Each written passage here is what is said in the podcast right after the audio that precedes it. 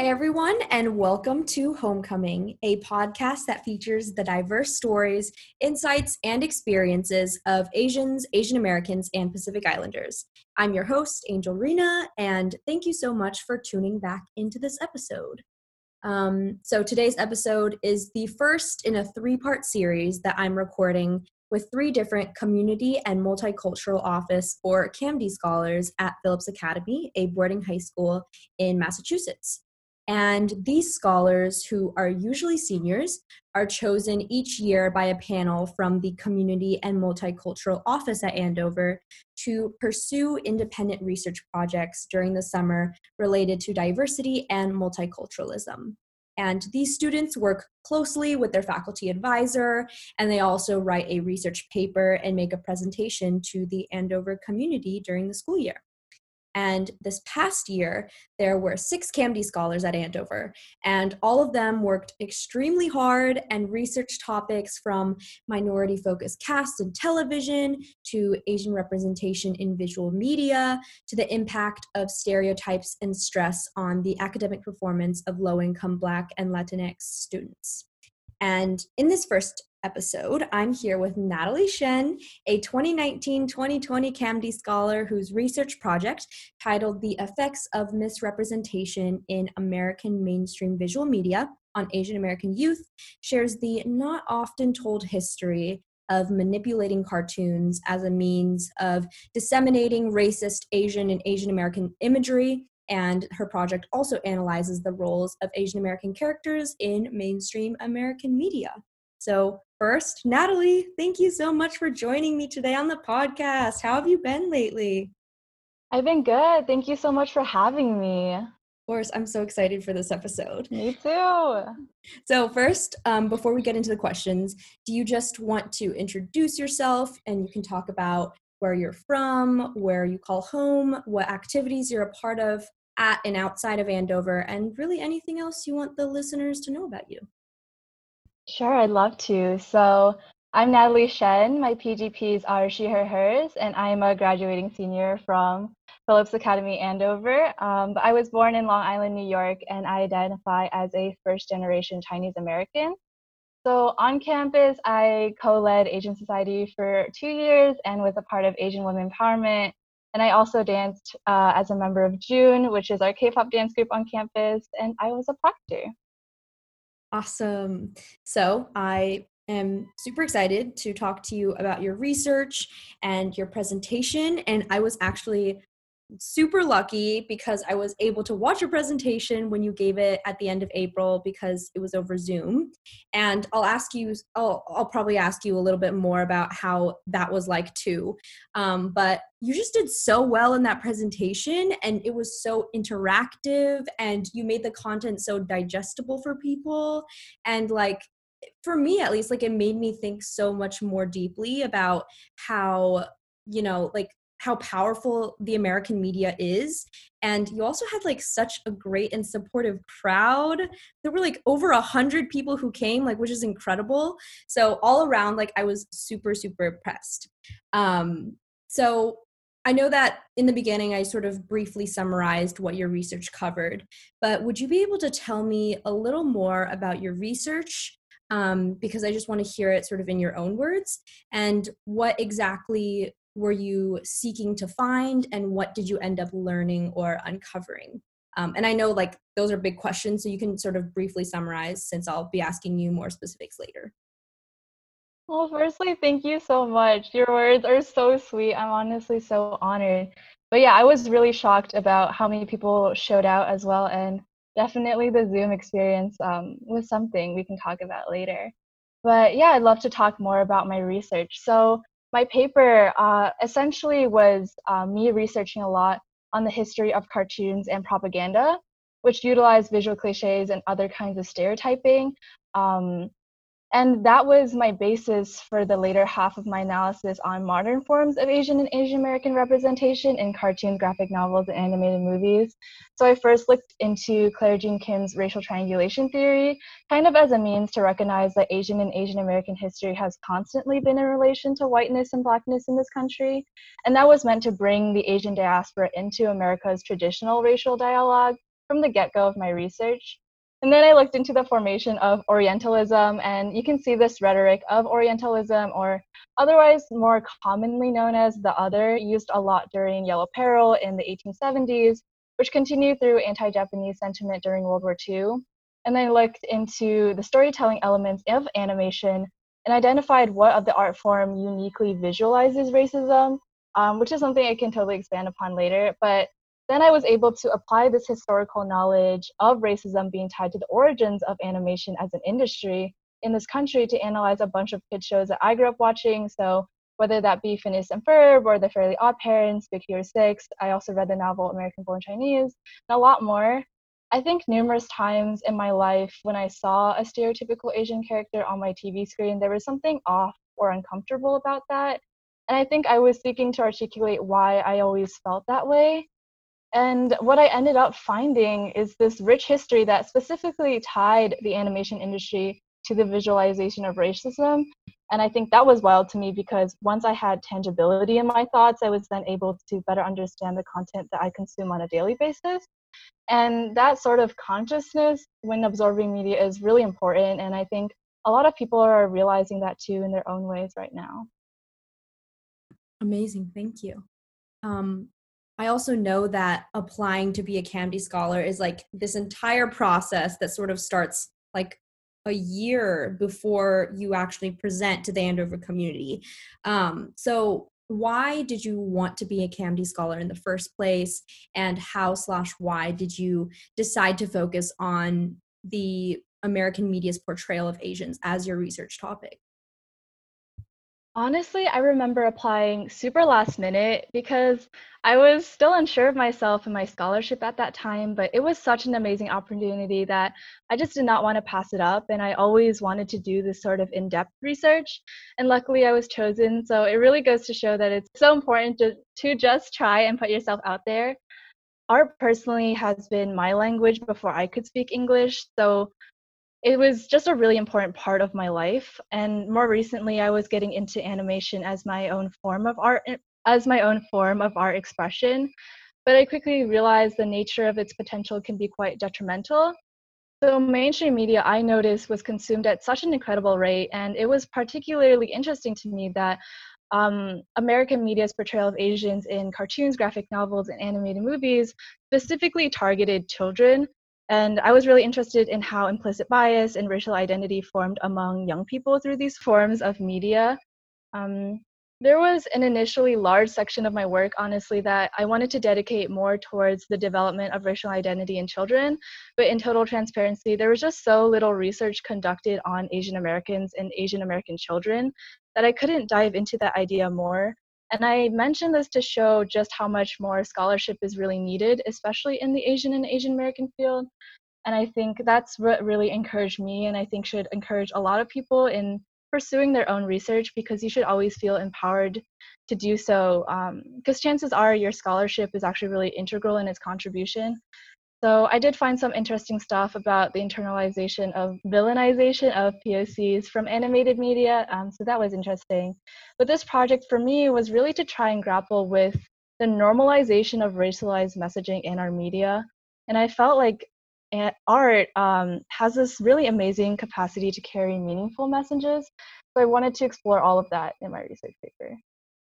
Awesome. Yeah, I know that at least for me, like I was always super into art and media, but I never realized like how powerful it actually could be until you know the first part the first time was probably when I took um, Asian American literature and film my senior year at Andover, and that like opened my eyes. I was like, wow, like media is so powerful, and also there's like this large history of sort of you know the racialization of Amer- asian americans and just how they're portrayed so negatively in media. And your presentation also just sort of opened my eyes once again to that. Um, so i know that you did the bulk of your research last summer. Um, so what exactly did your research consist of? And any moments during your research process that like really stood out to you or were particularly like mind-blowing I think my research consisted a lot of reading and a lot of watching my chosen media forums. And I also read a lot of reviews and analysis because I wanted to expose myself to a variety of different opinions. I think what really stuck out to me was that the golden age of animation uh, really coincided with World War II. And that told me essentially that animation as an industry in its prime was creating overtly racist content, which undeniably was being presented to millions of American households. And during World War II, as a lot of us know, the anti Japanese sentiment was really high. And um, the government actually saved Disney and a couple of other industries from bankruptcy. So is, there is this um, connection of capitalism or money behind these industries as well that was really interesting to me. I think before this realization um, in my research, I felt like I was splitting hairs to create connections between animation and this act of disseminating racist imagery towards children. But history literally proved to me that these ideas are very much interconnected and almost indisputably so. So uh, that was really cool. And it was like such a breakthrough in my research. I think another more personal thing that stuck out to me was reading American Born Chinese for the first time. I'm not going to spoil it if people want to watch it, I mean, or to read it, but uh, for me, it really reminded me of myself before high school. When I was younger, I was grappling a lot with being in a predominantly white space, and the few Asians that I was around uh, really tried to assimilate into white culture. So this book really brought me back into my old mindset and kind of made me reflect of the different experiences that I've gone through to be who I am right now. Awesome. Um, yeah, so like you mentioned before, in your research, you looked at Claire Jean Kim's uh, racial triangulation theory. Um, and actually, like, that was the first time I had ever heard about the racial triangulation theory, which is pretty crazy because I feel like it's it's like a pretty important framework to think about race. And like I, I had heard of the idea of like Asians being the perpetual foreigner, but yeah I, I, I had never heard of that concrete theory before so that was really cool. Um, and i know that another big part of your historical analysis was like the orient and the formation of this idea. So can you sort of summarize do- those two theories slash ideas and like how that historical analysis sort of set the foundation for the rest of your research on visual media yeah, of course. It was actually Karen Sun that introduced me to uh, Claire Jean Kim's racial triangulation theory. And I too, I feel like um, a lot of other racial theories never put Asian Americans in American history. And that always was difficult because um, when you talk about a white and black dichotomy without realizing that there's so many other ethnicities and other races in between that are helping um, set that dichotomy in a concrete way, it's uh, actually really difficult to understand where we place ourselves. So being able to stumble upon this really helped me um, form my whole argument. So the racial triangulation theory essentially argues that Asian Americans have been racially triangulated in relation to whites and blacks, um, or in other words, historically Asian Americans have been utilized as a political tool to further the oppression of black people, which ultimately reinforces white dominance. Um, and it's triangulated in relation to relative valorization and civic ostracism. So, relative valorization, I think more modernly can be thought of as the model minority. So, in which when it benefits a dominant group, um, Asian Americans are relatively valued more or relatively praised more. Um, and this like allows for the perfect complacent minority to create difference and di- division amongst minority groups. And then civic ostracism is when uh, a, a group is just indisputably foreign and can never belong in American culture. And just the idea of relative praise or the model minority and the alienation of Asian people really go hand in hand. And I think Jungwoo actually said this in a previous episode, but it's really part of our Asian history, and it's really important to recognize that. Um, and that kind of leads to Orientalism because Orientalism is a genre of reoccurring cliches um, that exaggerate and distort the differences of the culture of Asian Americans in relation to white America. So Orientalism is juxtaposing the Orient um, or Asian Americans against the Self or like white Americans. And this in effect allows for the Self to define the Orient as they wish. And that makes them uh, kind of reduced to the level of being manipulated as objects. The Orientalism is never uh, about the other or the Orient. It's actually who perceives the Orient, um, and it's not a creation of a separate identity. So ultimately, it's a really dehumanizing experience, and I think these ideas all connect to the rest of my research because racist caricaturing is, in effect, a really dehumanizing process. And I'm arguing that current representations of Asian characters are not the self and they are not nuanced people, but rather they're literally objects used to make the main character, who's often white, look better. And media, I think, is just not portraying POC people, they're portraying objects. And this relates to racial triangulation because that whole that whole contract basically highlights differences to instrumentalize people to oppress other people. So, yeah. Well, yeah, that's that's a lot and that's like a big thing that's i sort of took away from your um, research and your presentation too is like this idea that asian americans and also other minorities and like people of color like were ultimately like you said like objects and tools to bring about benefit for um, white people and white americans and that's like it's like super interesting how you know visual media can sort of dehumanize us in that way. Um yeah so like in your research what were some common asian stereotypes that uh you know american media sort of portrayed? I think some common asian stereotypes were what i call like traditional garb. So asian characters often wearing clothes that are appropriated which essentially force them to be a lackluster metaphor of their culture. And I say that in the sense that like their clothes are appropriate, not the person. So already they are forced to be this sort of culture bearer that is not accurate. Um, and that has historical ties to Yellow Peril because a lot of white Americans were deeply uncomfortable with the foreign clothing that Chinese immigrants wore. And there's also this frequent accenting on Asian characters, and that's meant to perpetuate this idea of otherness or a lack of education.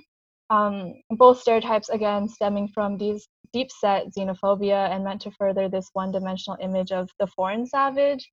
And so, World War II, with anti Japanese sentiment, portrayed Asians as manifestations of danger. And that's really seen through exoticism of like yellow skin tone or buck teeth or thick glasses, things like that. So, general appropriation of um, Asian people, and also their culture was mocked a lot in mannerisms. Um, so that was really interesting. In general, um, Disney and Popeye, Looney Tunes, Warner Bros., all of those big names that I recognize today, when I was researching, actually had a really large history of spreading all of that imagery. And also, like, how were how were white people portrayed in American visual media, sort of in relation to these Asian characters?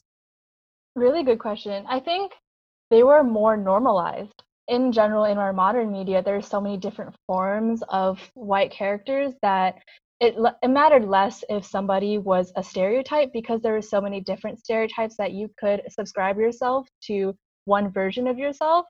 And I guess historically, what was interesting was there was one episode that Disney put out called Commando Duck, and a lot of us know that Donald Duck is not this macho character, but he went into this Japanese military base in this episode and just demolished the entire thing. And I was really confused because it's not his character, but again, it's basically this idea of Japanese characters or Asian characters used to make uh, the main character look better.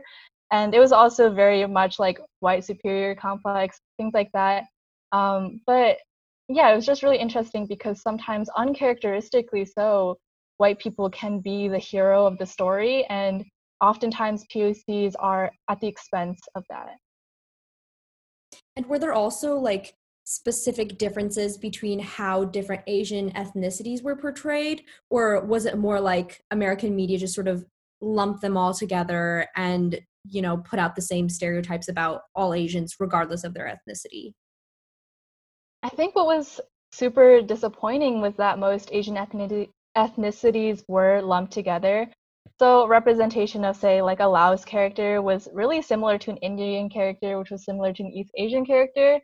And in my research, I used like Asian American more generally, and just the fact that I could generalize and use that term already really speaks volumes on to how we were pushed into one note of representation. So it is sad that, yeah, a lot of Asians were lumped together. So, kind of moving on to some main points that you made in your presentation in April. Um, well, okay, so before that, like I know that a big part of your presentation actually um, was you had Kawai Lai on, um, and she started Vizlet, which is an organization that seeks to unleash the visual mind of every learner. And during your presentation, she was annotating your presentation slides and she was drawing and emphasizing things. And I thought that was so cool and it fit perfectly into your topic and your research theme. Um, and it was also just super helpful because, you know, the presentation was on Zoom. So, why did you want to have someone visually annotating your slides, and how did you end up finding Kawai Lai and sort of get her on board? Mm-hmm. I totally agree. Kawai is such a cool person, and I was really lucky to work with her during this project. I think it was just really important for me to have a part of my presentation basically practicing what I was preaching.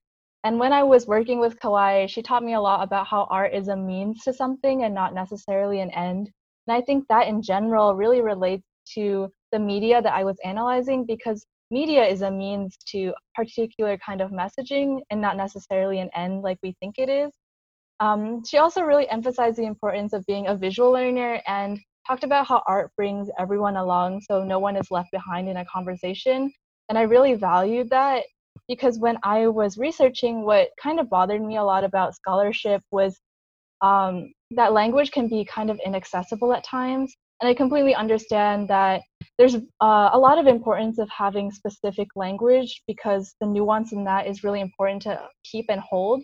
But I think it can also exclude people at times. So there's something about art that, as a means, it really doesn't exclude people. So she does some incredible work with facilitating difficult conversations, and I highly recommend recommend people check her out and like book her. but I met her through the recommendation of my advisor, Miss Lilia Tai Hartu, who met her at a POC conference. So it just all ended up working out super well. That's awesome. Yeah, she was a great addition. I definitely loved um, how she was super involved in your presentation. Um, so, yeah, also one question like, how did you translate all of your research over the summer into a presentation that was sort of digestible to the Andover community? And also, like, what was your decision process for deciding, like, what parts of your research to include in your presentation and like did you have to make a lot of changes um, since your presentation was moved onto zoom mm, that's a really quick question i think honestly i had um, a lot of help like i um, called Miss Staff, who was like the head of the CAMD scholar process, a lot, and she, I would just speak to her for like hours, and I basically ran my presentation to her, and she would kind of tell me how she absorbed my information, and that really helped me be able to structure what people were getting out of it. I think I did change some things in which like I had a more ma- more streamlined understanding of like what was my start and finish. So I didn't include a lot of like the more data aspect or the research aspect with children and their uh, analysis of media. But I think that was totally fine because we, a lot of my um, audience were already still youth and children. So I felt like that in itself was covering it. I think Zoom was definitely a challenge because um, nobody had had a Zoom conference before um, with a CAMD Scholar presentation. And there were previous ones that had like cheesecake and like a whole decked out auditorium. So I was really looking forward to that format. And I was just really worried about interaction with my um, my audience and also just not being there in person. I think there's something about emitting yourself on a stage and showing yourself there.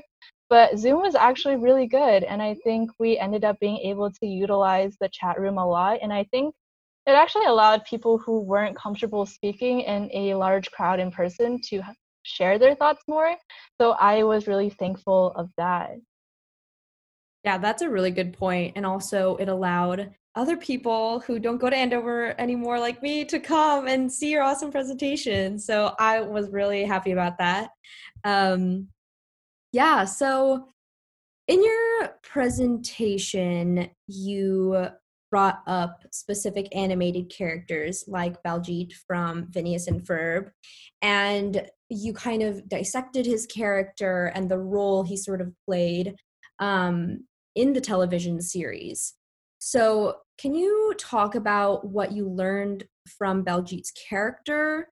And you mentioned that you had watched Phineas and Ferb growing up. Um, so, like, how did analyzing his character make you think differently about him um, and his role in the TV show compared to like how you were viewing him as a child when you were watching the series? Such a good question.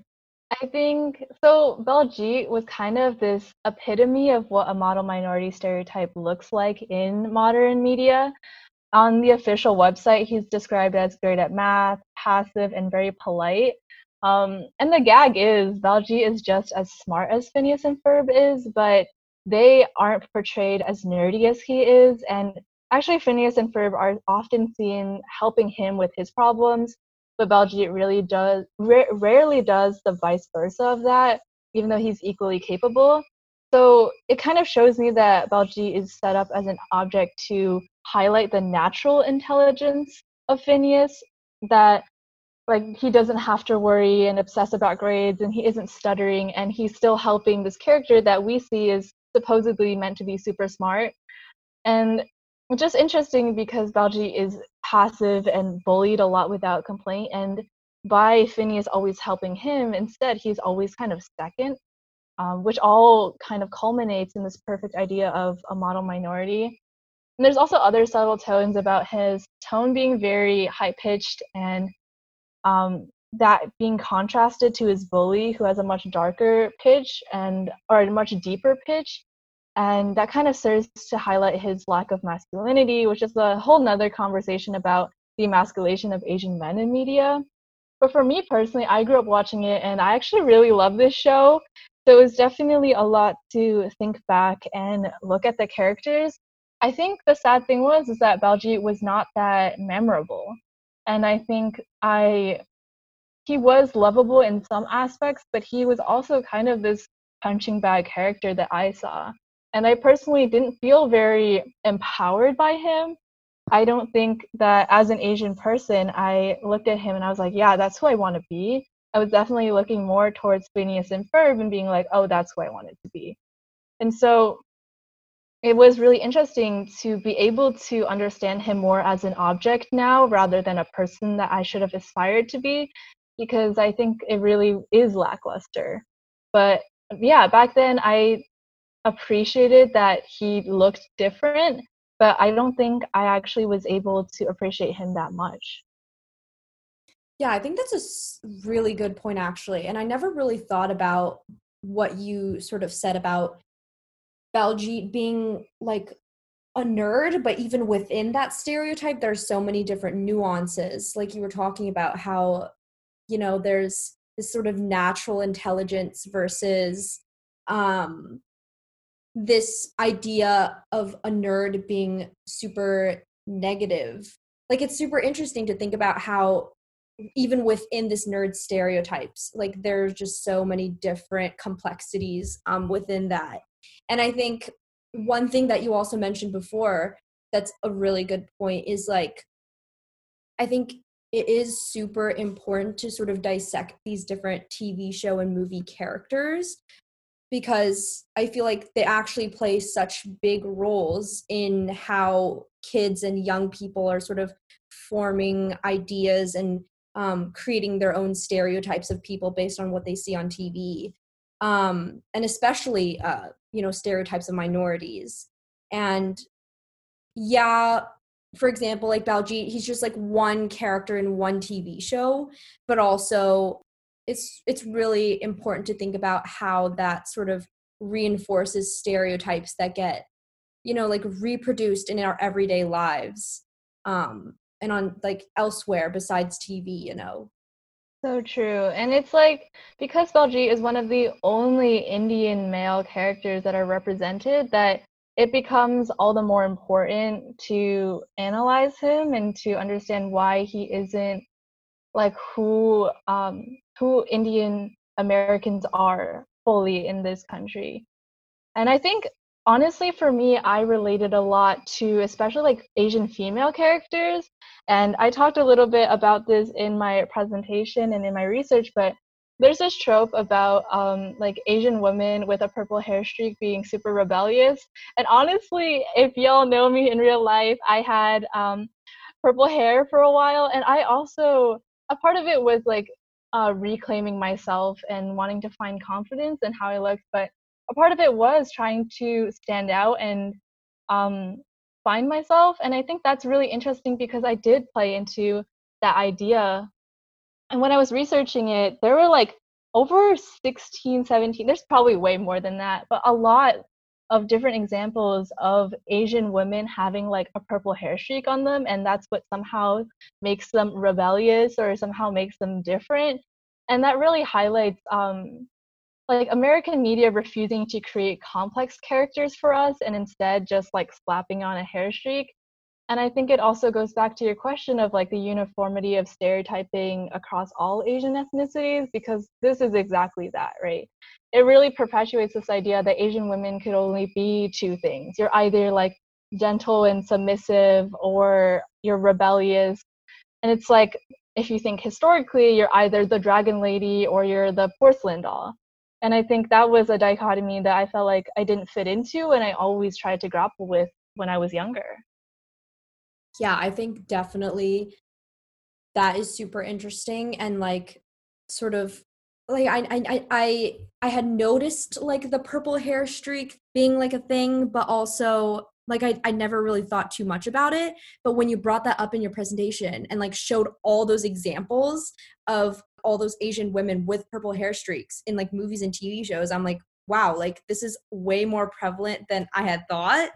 Um, and sort of like you mentioned, like I think this duality of how Asian women are portrayed, like either they're hypersexualized, like you talked talked about um, in your presentation, or they're like not interesting enough, so we have to put a streak of color in their hair to make them more interesting. And I feel like like the two categories may seem separate but also at the same time i feel like they're both reinforcing this idea that asian women can't be interesting and complex on their own. Like they have to play into a type um in order to be interesting and sort of like i guess palatable to an american like a white american audience. Um yeah so i'm really glad you brought that up yeah, it's so, yeah, I think you bring about a really good point. Like when creators are trying to make different Asian characters, they in itself create another stereotype. Like they reinforce it again, which is really interesting. Mm, yeah. Um and oh, also like one thing uh is at the end of your presentation, you had this really cool activity that you did where you um you sort of offered to remake this character and you uh, allowed for audience contributions and um yeah like it, it was super cool because you ended up you and um your presentation viewers ended up creating this amazing character who was like it was like you but you were like environmental superstar. Um so like why did you sort of want to do the activity of like reimagining like a better not a better reimagining an asian character that like fully represented that was like an example of good representation i guess? Yeah i think we can i think it's actually for me it's easier to point out what's wrong rather than create what's right and I think I wanted to really push myself and my audience to think about now we recognize what's wrong. How can we use our imagination to make things right in our own means? And I feel like oftentimes when we think about change, it's it seems like a very distant thing. But I wanted to do that exercise with everybody to show that every individual has the power of their imagination and everybody can create. Like us collectively thinking of all these ideas of this new character like that's what they should be doing in like a room of content creators. Like we should have those voices and we all are capable of using our voices and i think that was really important to to show people and for them to realize that themselves.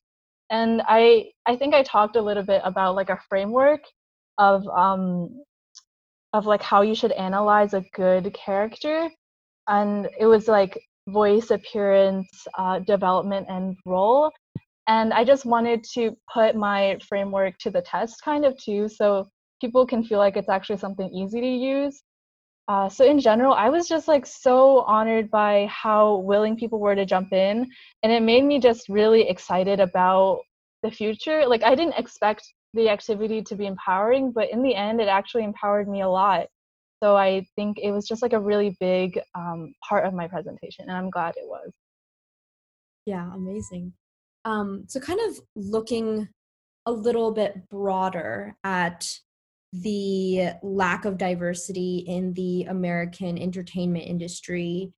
Um, so I think a big thing for us Asian Americans and also for other people of color is that we're just not seeing people who look like us on our movie screens and on our TV screens.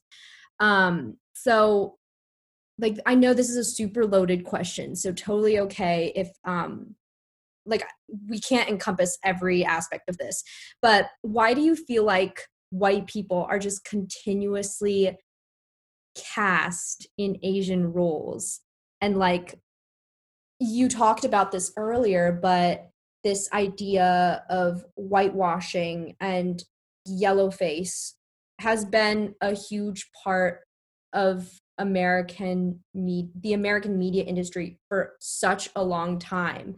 And like when you think about it, it's like, oh, maybe yellow face isn't as obvious right now these days, but still there are so many characters who are supposed to be Asian who are just whitewashed.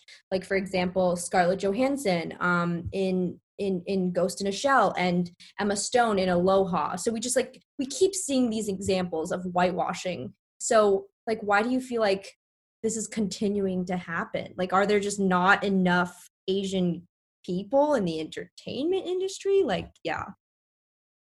I, that's, yeah, I think that's really tough and a really good question. I think honestly, very honestly, I feel like if white casters can keep the industry in the hands of white people, they would. And in particular, like voice acting, voice whitewashing is like really prominent because it's so easy to accomplish. And I think I don't think I'm like trying to hate on on white people if they have a great voice. Like that's not where I'm headed, but it's problematic when white actors take Asian roles and create like an assumed Asian accent onto a character because like inherently that is not accurate representation. And like in fact that is the self appropriating the uh, the other or the orient which is like orientalism. And I think in general, Asian people should be allocated spots so they can break into the entertainment industry. I think, yeah, it's really interesting because um, this kind of it makes me think back to relative valorization actually in which like when asians are in their roles and there are laborers there are workers they are good but when they um when the camera is actually shown onto our faces or our voices, suddenly they don't want us there. And I think that's really interesting because, again, they don't want, um, they're not ready for our representation on, unlike our power in that sense to be shown.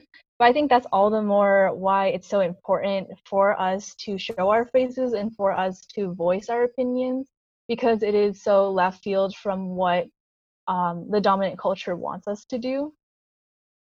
Yeah, I'm sorry. I don't know if that answered your question. But... No, it's okay. It's a big question. Do you do you feel like ultimately we have to wait and rely on the entertainment industry to to to cast more people of color? Or do you feel like that's just going to take way too long and we started we sort of just need to create our own you know grassroots movement and do that on our own? I think it's like a mix of both is where i'm at because with like the content right now uh, more and more asian faces i think are being shown and i think that's really important because ultimately cartoon like um, media is an industry right? And if they see there's a target market for it and they see that people want it then they will create it whether that like aligns with their agenda or not because i mean this may be pessimistic but i really do think um, if you can get into the pockets of people like if you can play into the capitalism and like turn it on its head, you are actually benefiting from it. So when there are people like us who really want to see these characters and vocalize that, there's a lot of power within that. And I think bigger companies, even if they have a traditional uh, history of being racist, they have to look at these voices and look at this audience and realize, hey, this is content that we have to create because there are people that want to watch it and i think that's why like the common voice is really important. And then also yeah of course i think even just in that room of that zoom call not really a room but we all had our own ideas and we collectively were able to create a character and that was genuine. And it was from a story and it was from like real experiences. And i think if you're empowered to do so and you feel like you have a team behind you then you should create your own content because that is like a really genuine way to start something and in that way you can um, you can cast your own people behind that so you can have more asian people in the industry. So i think it is a mix of just like common consumers being uh, really utilizing their voices and then people who want to create content and have the means to do so to do that as well. For sure. Yeah i think I'm, I'm taking a class right now um, on food and migration um, in US history. And I think that has led me to think a lot about how important like consumer power can be. Um, and like you said, like in the entertainment industry, like, yeah, it's this huge industry, but I think at the end of the day, they're trying to cater to their audience and they're like consumers. And so we do, I feel like we do have a lot of power um maybe i'm being too optimistic but yeah. Um yeah so like what what do you feel like the american entertainment industry can do to sort of move move forward in the right direction? Um, and sort of you know try to represent people of color in more like realistic ways and just like how they are? Yeah i think i I think I don't mean to like make my framework seem like a really good thing because honestly it's quite simple, but I think what current content creators are doing right now is they start at like appearance and they stop there. I think they never get into development and they never get into role. And I think that is really, really important. So I think they should go through every single checklist and think about like why is this person here and what is their background? Like who, what is their story? Because that creates like a person and I think cartoon characters really are whole when they are, especially for Asians, when they are of Asian descent, but they're not limited to only such factor. And they pave stories that are genuine and real, and they show humanistic sides to them that go beyond physicality.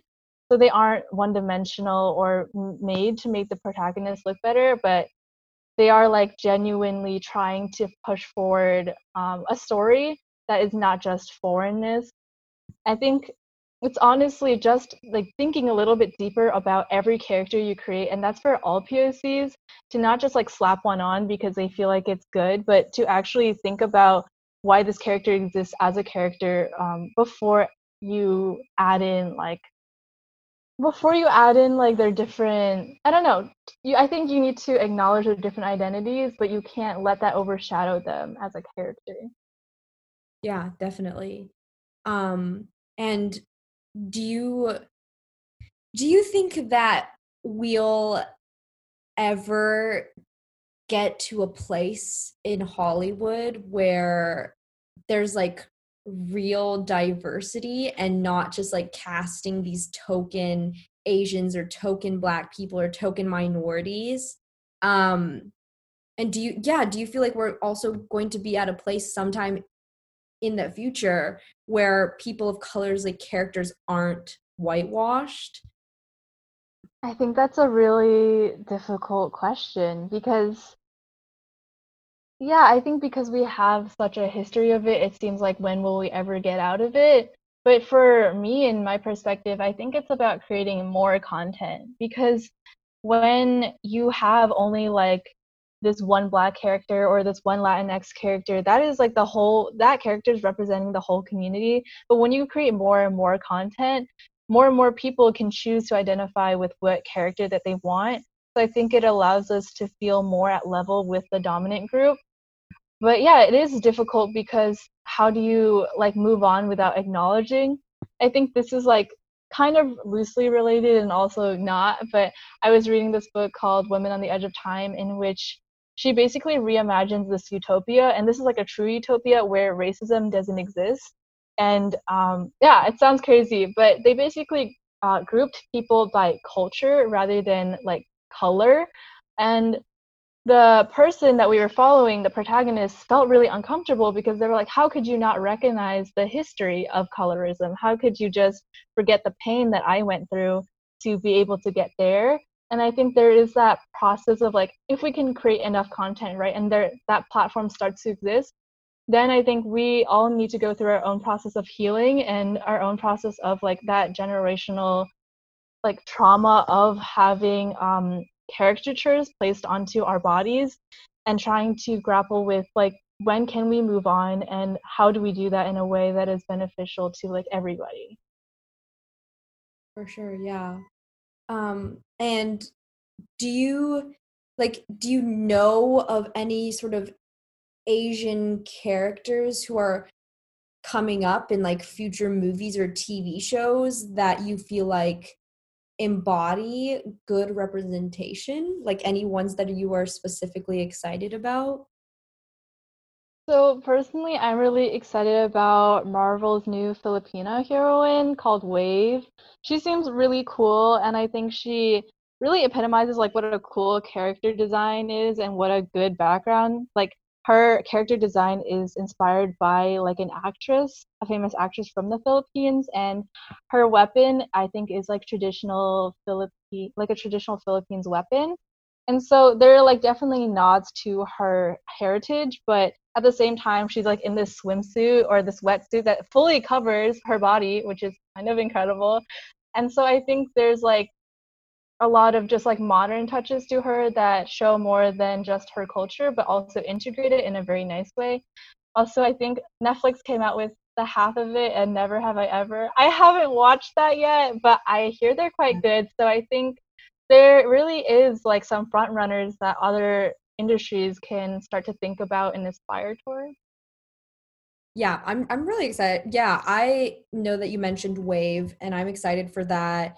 And I haven't watched the half of it or Never Have I Ever either, but from what I've heard, they seem pretty good. And I don't know, like just by watching the trailers and stuff, it seems like it is sort of a step forward. And I feel like like I get it. It's hard to sort of portray minorities if you're like a white director.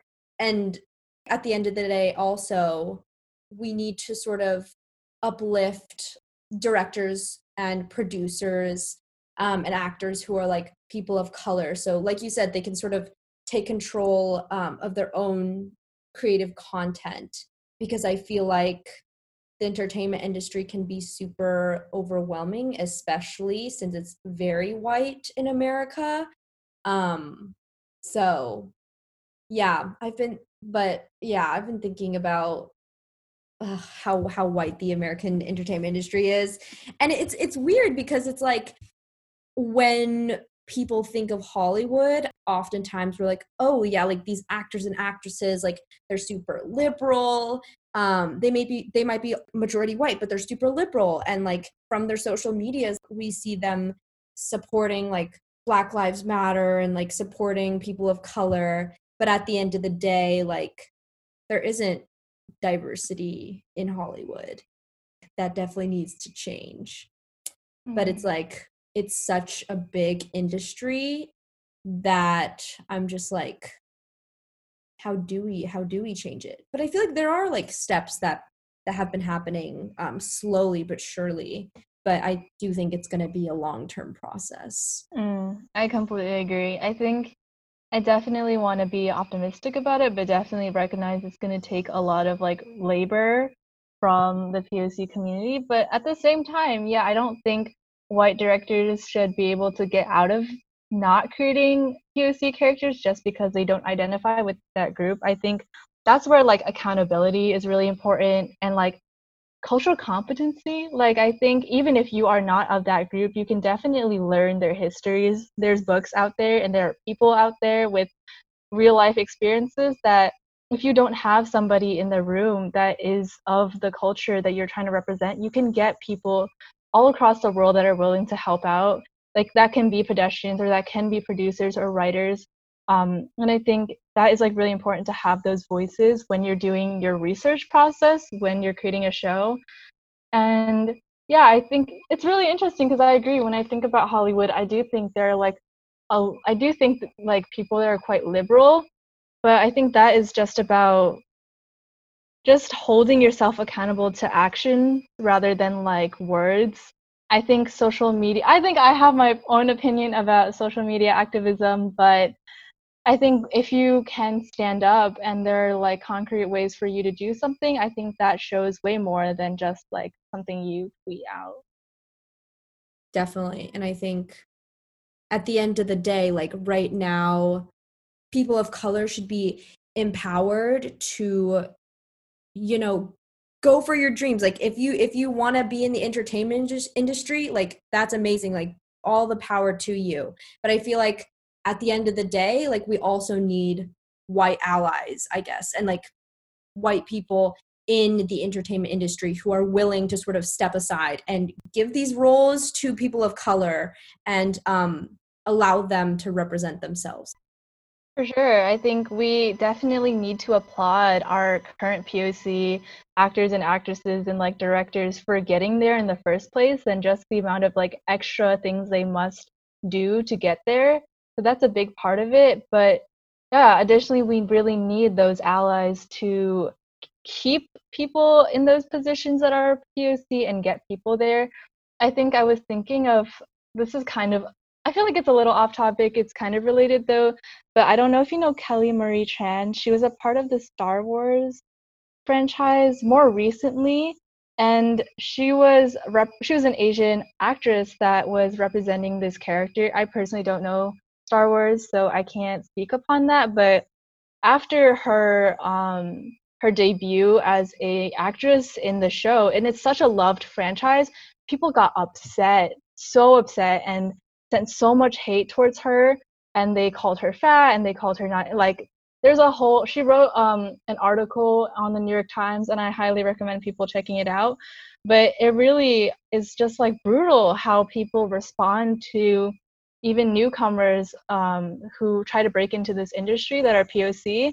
And I think in times like that, if you are like a white actor, actress, or um, yeah, just anybody who says like I'm liberal and I speak for these people, then that was the time to stand up and like say sorry or stand up and be like I'm with Kelly on this. So I think there are a lot of different ways for you to support your current um, role models in the industry that are POC and also find ways to, yeah, like you said, step aside. Definitely. Wow. Um, yeah, Natalie, that that's all the questions I have, but we had such a good conversation. Um, yeah, it's definitely made me think about a lot and I sort of need to parse out these ideas a little more. But before I let you go, so at the end of every episode, I do a round of rapid fire questions just so the listeners can get to know you um, in a more fun and lighthearted context. So I'll just be asking you some quick rapid fire questions. Are you ready? I am. Thank All you right. so much. I'm Let's ready. do this. First question What is your favorite class that you've taken at Andover? Oh my gosh, that is so difficult. I've taken some really transformative classes in my senior year. I think I'm a big fan of English electives, so choosing just one is so hard. I think my women's lit class taught by Miss Staff was just so good because it was so intersectional and also um, African American lit taught by Dr. Samo taught me so much about capitalism and like the modern forms of slavery in this country. And I think that was really powerful uh, as well. So I mm. would have to choose those two, but it's a hard pick. Yeah. um, next, what is your favorite Andover memory since you just graduated? I know it, it's it's it's probably hard to choose just one, Too but soon. you can you can name okay. several.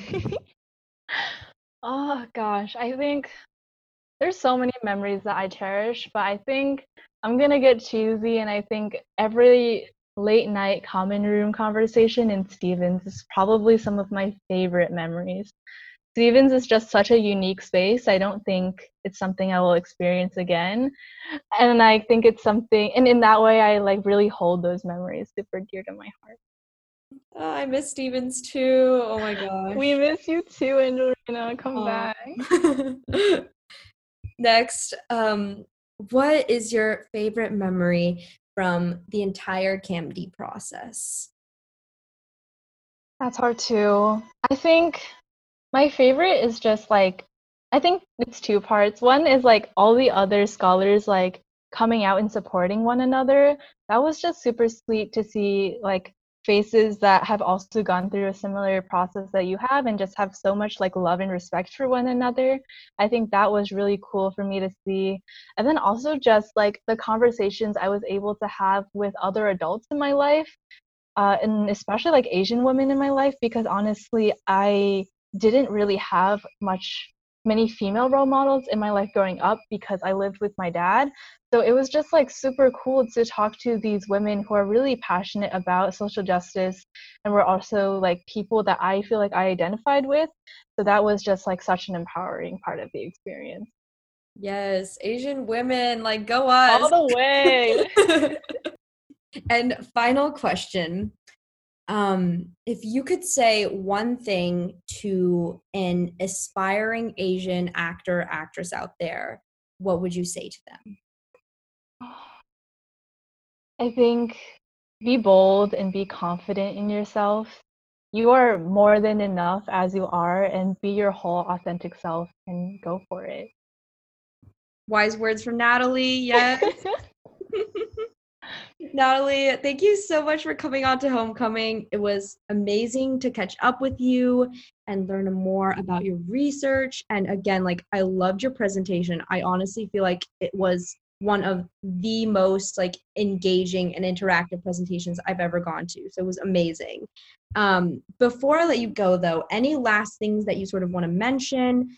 Um, and also where can people find you um, or maybe your presentation and paper and your research if they want to reach out to you? Well, firstly, thank you so much for everything. It was just such a good time to be on here, and I was so grateful to be invited. Mm-hmm. Yeah, I miss you, and I think we had like such an insightful conversation, and it definitely made me see my own research in a new light. So, thank oh. you so much for everything. Of course. And I guess you can find me on my Instagram. It's natalie.shhh. And you can also just email me if you want my paper presentation or anything else. So that would be natalie.shen.w at gmail.com. And yeah, just hit me up on social media. Feel free to DM me. Yeah. Awesome. Thank you so much, Natalie. It Thank was so you. good to have you. Hey, Homecoming listeners, thank you so much for listening to another episode of the Homecoming Podcast. Remember to check out our social media pages at Homecoming Pod on Instagram and Facebook for some behind the scenes content and to get to know our guests better. Also, make sure to give us those five stars on Apple Podcasts and wherever you listen. Like I mentioned at the beginning of this episode, this is the first of a three part CAMD Scholar series I'll be releasing these next few weeks, so definitely stay tuned to hear about the amazing academic research these scholars have conducted.